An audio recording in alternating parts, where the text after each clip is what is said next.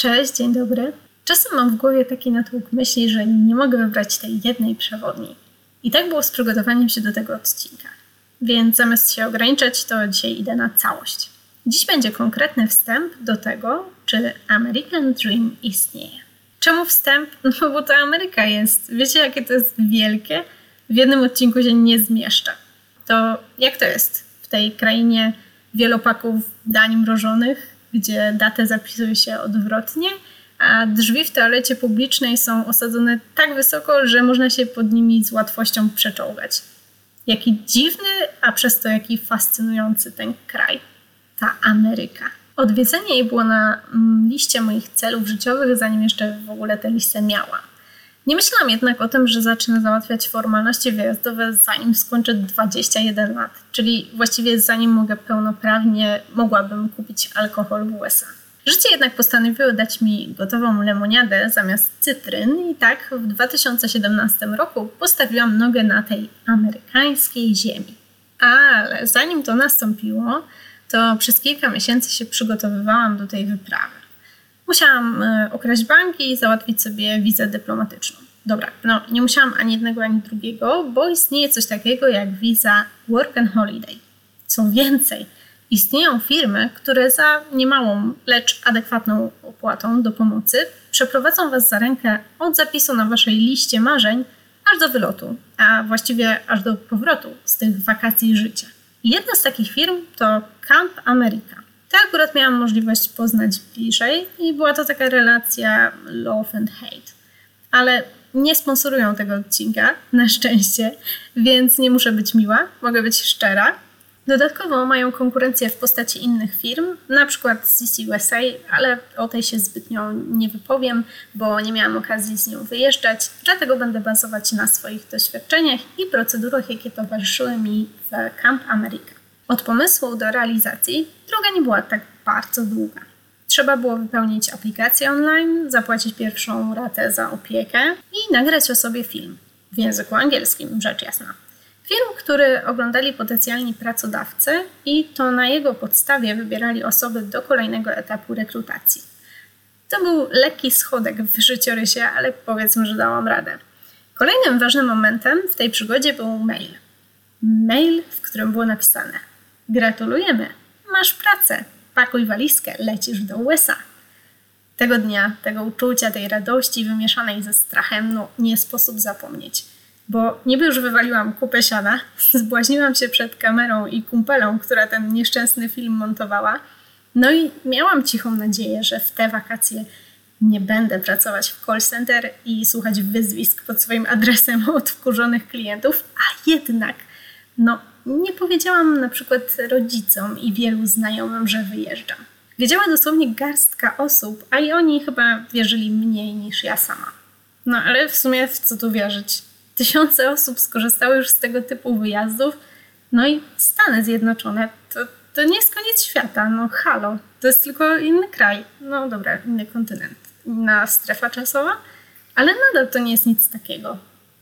Teraz Wtedy, wtedy to był koniec świata i szczyt marzeń. Ale wracając do tematu. Trzymanie w tajemnicy takich akcji to jest moja specjalność. W tej kwestii boję się zapeszać. No, ja nie lubię chwalić dnia przed zachodem słońca, jak to mówią.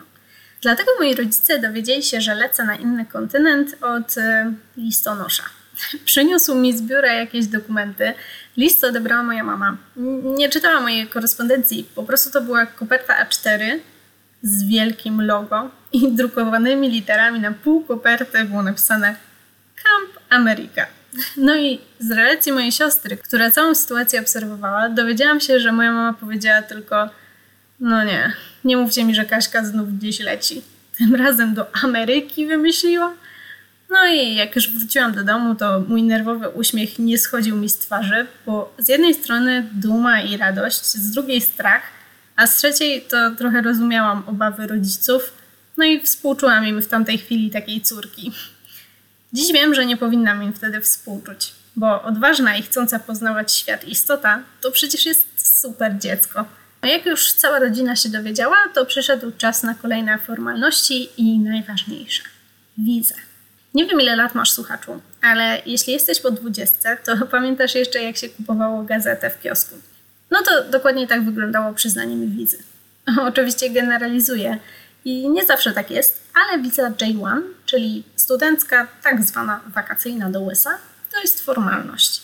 Więcej strachu, dokumentów i opłat niż samego przyznawania.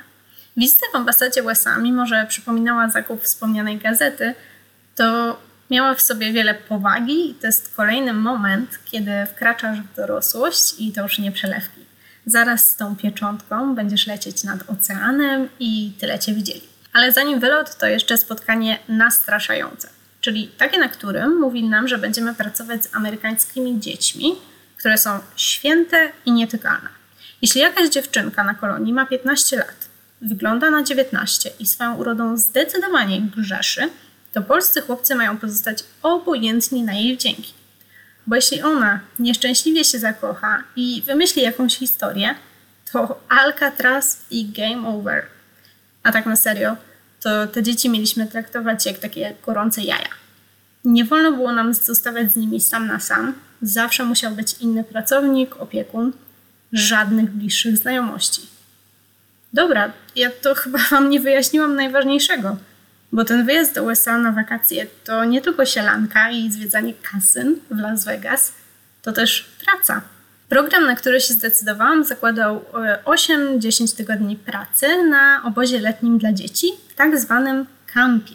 Można wybrać oczywiście inne biuro i inne warunki pracy. Z tego co wiadomo, dużym plusem tej pracy poza właśnie koloniami dziecięcymi jest oczywiście opłacalność. Brutalnie rzecz ujmując, zarabia się normalnie, a nie jak niewolnik ale taki program z kolei jest droższy na wstępie i wymagają od uczestnika trochę więcej, jak chociażby lepszy poziom językowy na start, czy jakieś sprecyzowane umiejętności. No wiecie, żeby podjąć pracę w sklepie, w knajpie, w hotelu. Ja poszłam po linii najmniejszego oporu i zdecydowałam się na pracę w zaciszu kolonijnej kuchni. Niewiele kontaktu z dziećmi, e, mówić też wiele nie trzeba, bo przecież no, jak się dostanie ziemniaki i obieraczkę, to wiadomo co robić. Był jednak spory minus takiego mało ambitnego zajęcia. Tak, oczywiście dobrze myślicie. Pieniądze. Całe 140 dolców amerykańskich tygodniowo.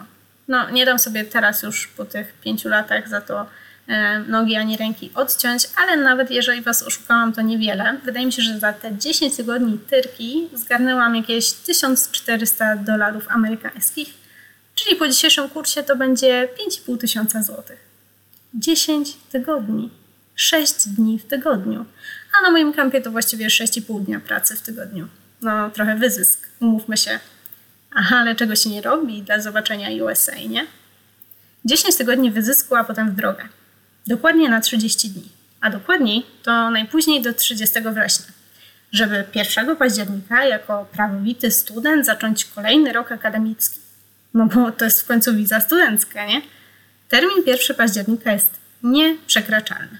Szkoda tylko, że jak potrzebują tej taniej siły roboczej, to wizy wydają już w maju, czyli zanim studentowi zacznie się sesja i egzaminy, trzeba przekładać. No ale halo, amerykański sen ma się ziścić, nawet jak trzeba wylecieć w połowie sesji, no nie? Przełożenie tej sesji było trochę skomplikowane. Trzeba się nachodzić, natłumaczyć, ogarnąć plan zajęć innych roczników, swój plan, wykładowców plan, po czym spiąć to w jedną całość, a no i jeszcze nauczyć się na te kolokwia. Było ściąganie ciężko, kiedy nie pisze się z całym rocznikiem. Mimo wszystko poszło całkiem gładko. A nawet taki doktor habilitowany, jak usłyszał, że lecę do USA, to jakoś tak łaskawiej spojrzał na głodną świata i odważną studentkę. Ale co ja tam o sesji, jak wy czekacie, aż ja wyląduję? Halo, zanim lądowanie, to jeszcze trzeba było się przesiąść, bo bezpośrednio to tylko z Polski lotem z Warszawy. Ale taki bilet trafić, o, to jak wygrać w totka. A ja raczej z tych, co mają szczęście w miłości, nie w hazardzie.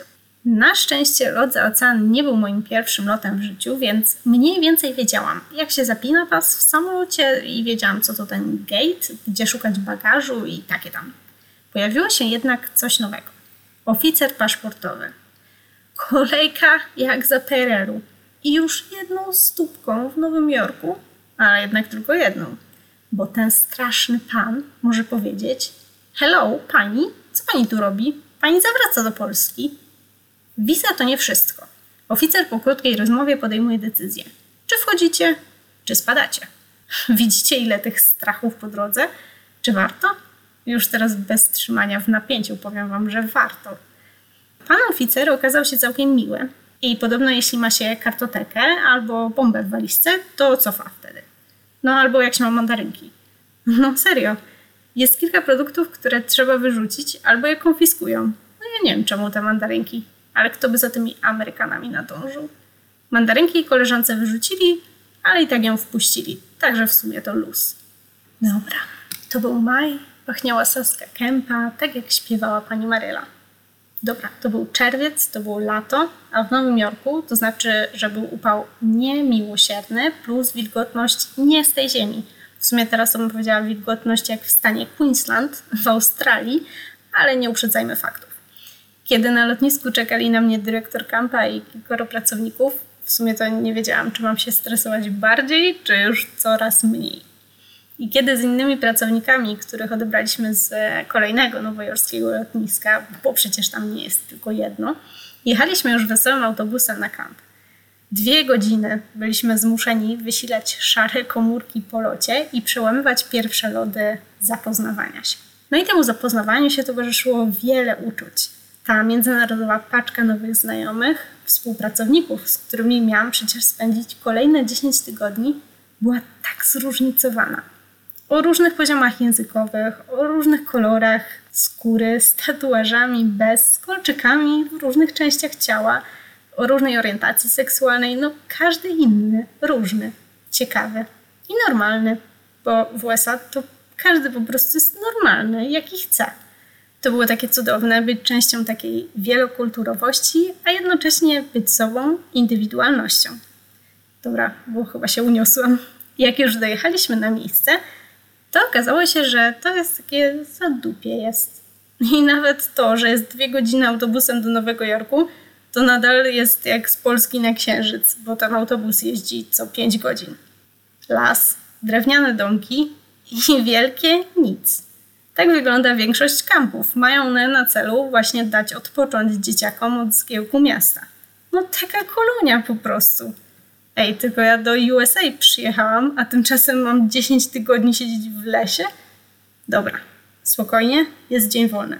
Dwie godzinki w busie i jestem w tym wielkim jabłku. No nie, nie, bo polityka mojego kampa dawała mi dzień wolny od soboty południa do niedzieli południa. No i to by było na tyle z American Dream. Ale czy było tak źle? To dowiecie się w kolejnym odcinku wyjątkowo, który ukaże się w środku tygodnia. Także do usłyszenia już niebawem. Pa!